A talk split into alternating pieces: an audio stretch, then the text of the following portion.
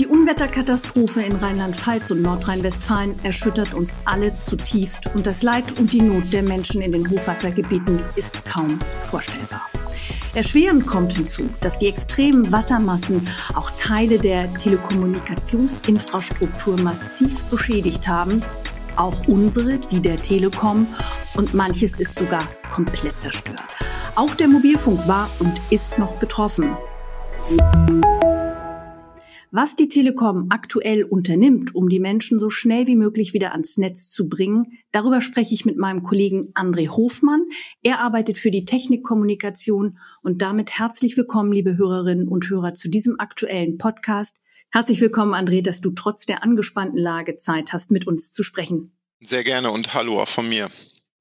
André, du bist jetzt seit letzten Donnerstag, denn da kam die Katastrophe über uns fast rund um die Uhr im Einsatz, weil du auch für unsere Kanäle von vor Ort berichtest. Das heißt, du warst in den betroffenen Landkreisen, unter anderem auch in der Eifel, in Gerolstein und hast dir ein Bild machen können.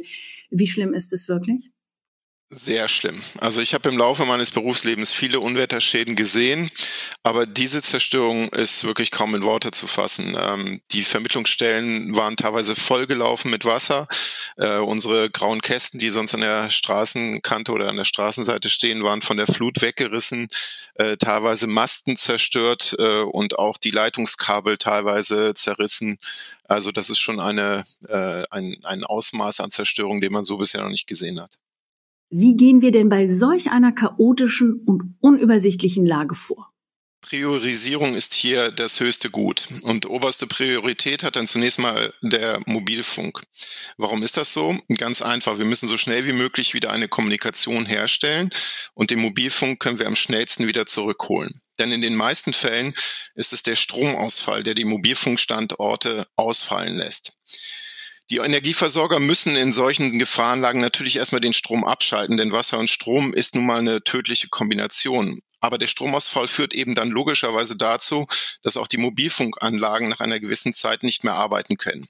Generell gilt, das Mobilfunknetz muss eben so schnell wie möglich wieder ins Laufen kommen, denn darüber kommunizieren sowohl die Einsatzkräfte wie auch die Rettungskräfte, wie natürlich auch alle anderen Personen. Ja, halten wir fest, ohne Strom läuft im Hochwassergebiet auch nichts für Telekommunikation.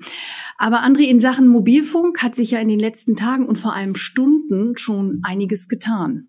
Ja, da habe ich auch wirklich gute Nachrichten am Montagnachmittag. Rund 80 Prozent der ausgefallenen Mobilfunkstandorte in Rheinland-Pfalz und Nordrhein-Westfalen sind jetzt wieder am Netz. Und um übrigens mal eine Zahl zu nennen, zu den Höchstzeiten, also zum Beginn des Unwetters, waren 300 Mobilfunkstationen ausgefallen.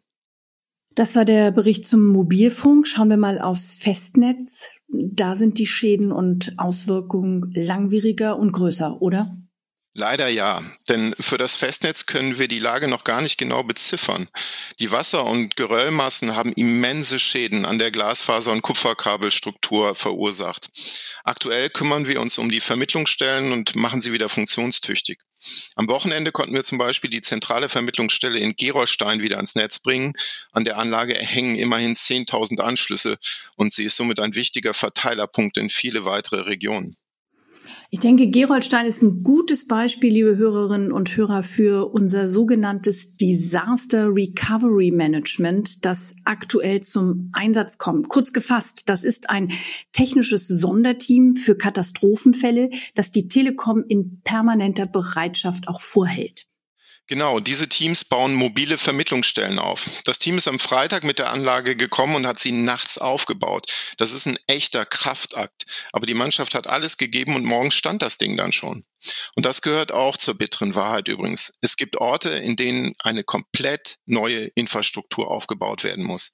In Teilen wird das Wochen dauern. Auch hier gibt es weitere Notfallmaßnahmen. Wir ziehen in den kommenden Tagen ein oberirdisches Glasfaserkabel, um eine schnelle provisorische Versorgung im A-Teil sicherzustellen. Wie machen wir das? Wir spannen ein circa 80 Meter langes Drahtseil über die A und über dieses äh, Drahtseil muss dann letztendlich das Glasfaserkabel laufen. Wir versuchen also auch hier schnelle Provisorien zu erstellen, um die Leute und die Menschen dort zu versorgen. Jetzt hört man aber auch schon Stimmen, die fragen, warum dauert das denn so lange? Ja, und da kann man am besten mal die Fakten genau gegenüberstellen. Denn erstens, unsere Jungs sind 24 Stunden im Einsatz momentan, im Schichtdienst und jeder gibt dort sein Bestes. Und auch wir sind genau wie die Energieversorger komplett davon abhängig, dass wir an die Schadensstelle herankommen. Denn teilweise kommen wir das gar nicht. Das hat folgende Gründe. Entweder sie ist einsturzgefährdet und somit noch ein Gefahr für Leib und Leben, oder aber es gibt Evakuierungsmaßnahmen. Das heißt, wir kommen überhaupt nicht in die Gegend des Standortes und auch Fahrverbote in den Katastrophengebieten machen es uns da durchaus schwer. Und zweitens, auch der Aufbau von Ersatzanlagen ist nicht innerhalb von einer Stunde getan. Das verlangt eine hohe Koordination mit den Einsatzkräften vor Ort. Mobile Vermittlungsstellen, muss man sich vorstellen, sind riesige Container mit schwerer Technik drin. Und zum Aufbau braucht es auch schweres Gerät. Das alles kostet Zeit und ist aufwendig. Aber wie gesagt, die Kollegen sind momentan Tag und Nacht im Einsatz, um die Kommunikation in den Gebieten so schnell wie möglich wiederherzustellen. Wir bekommen aktuell auch Fragen, warum die Netzbetreiber ihre Netze jetzt in dieser Situation nicht zusammenschalten. Und ich denke, das können wir hier auch klären. Ja, genau, denn eine solche Freischaltung ist nicht so einfach möglich, weil ein Netz gar nicht die Kunden der anderen Netzbetreiber erkennt. Damit kann kein Einbuchen ins Netz stattfinden. Dafür müssten zunächst sämtliche Datenbanken der Netzbetreiber miteinander synchronisiert werden, damit die fremden Handys als berechtigt erkannt werden. Und das ist kurzfristig nicht zu stemmen und auch nicht wirklich sinnvoll. Hinzu kommt, dass dann die Sendemasten unter der Last der Nutzer in die Knie gehen würden, denn alle Anbieter skalieren ihre Sendemasten, Frequenzen und Anbindungen so, dass sie für die eigenen Kunden auch passend sind. Die Instandsetzung und Reparatur unserer Infrastruktur ist eine Sache. Gleichzeitig haben wir Sofortmaßnahmen gestartet, um den betroffenen Menschen möglichst schnell und unkompliziert zu helfen. Mitarbeiter und Mitarbeiterinnen aus unserem Service fahren in die Katastrophengebiete und verteilen kostenlose Handys, SIM-Karten und Powerbanks zum Aufladen der Geräte. Und zusätzlich sollen sogenannte Schnellstarterpakete Menschen ohne Festnetzanschluss ganz schnell wieder online bringen. Und wir haben Kundinnen und Kunden in den Krisengebieten kostenlose Datenpakete dazu gebucht. Und selbstverständlich werden Anrufe aus den betroffenen Gebieten an unseren Hotlines priorisiert und kulant behandelt. Liebe Hörerinnen und Hörer, das war unser aktueller Überblick zu unseren Maßnahmen in den Hochwassergebieten. Wir bedanken uns fürs Zuhören und wir halten euch auch hier auf unserem Podcast-Kanal auf dem Laufenden. Tschüss zusammen, gebt auf euch acht und bis zum nächsten Mal. Tschüss auch von mir. Und falls ihr Fragen und Anmerkungen zu unserem Podcast habt, dann schreibt uns gern an podcast.telekom.de. Bis dahin und tschüss.